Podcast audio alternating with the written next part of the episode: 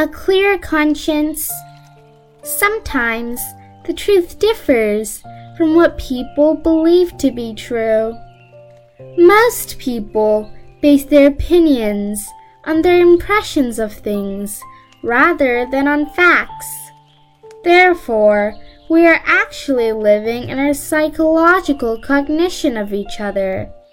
Once we decide someone is good, then he is good no matter what.Once we believe someone is good, we can always find his faults.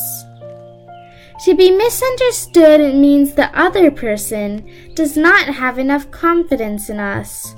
There's not much use to explain if that is the case. As is well said, for those who trust you, you don't need to explain to earn their trust. For those who do not trust you,No matter how much you explain, they just don't trust you. The best way is not to explain. Instead, we need to cultivate our virtues and boost people's confidence in us. We are not what others say we are. If we do not expect positive judgment from others, we won't get hurt by their negative judgment.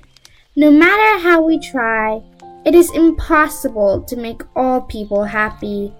It is pointless to take other people's emotions as the criterion of our actions.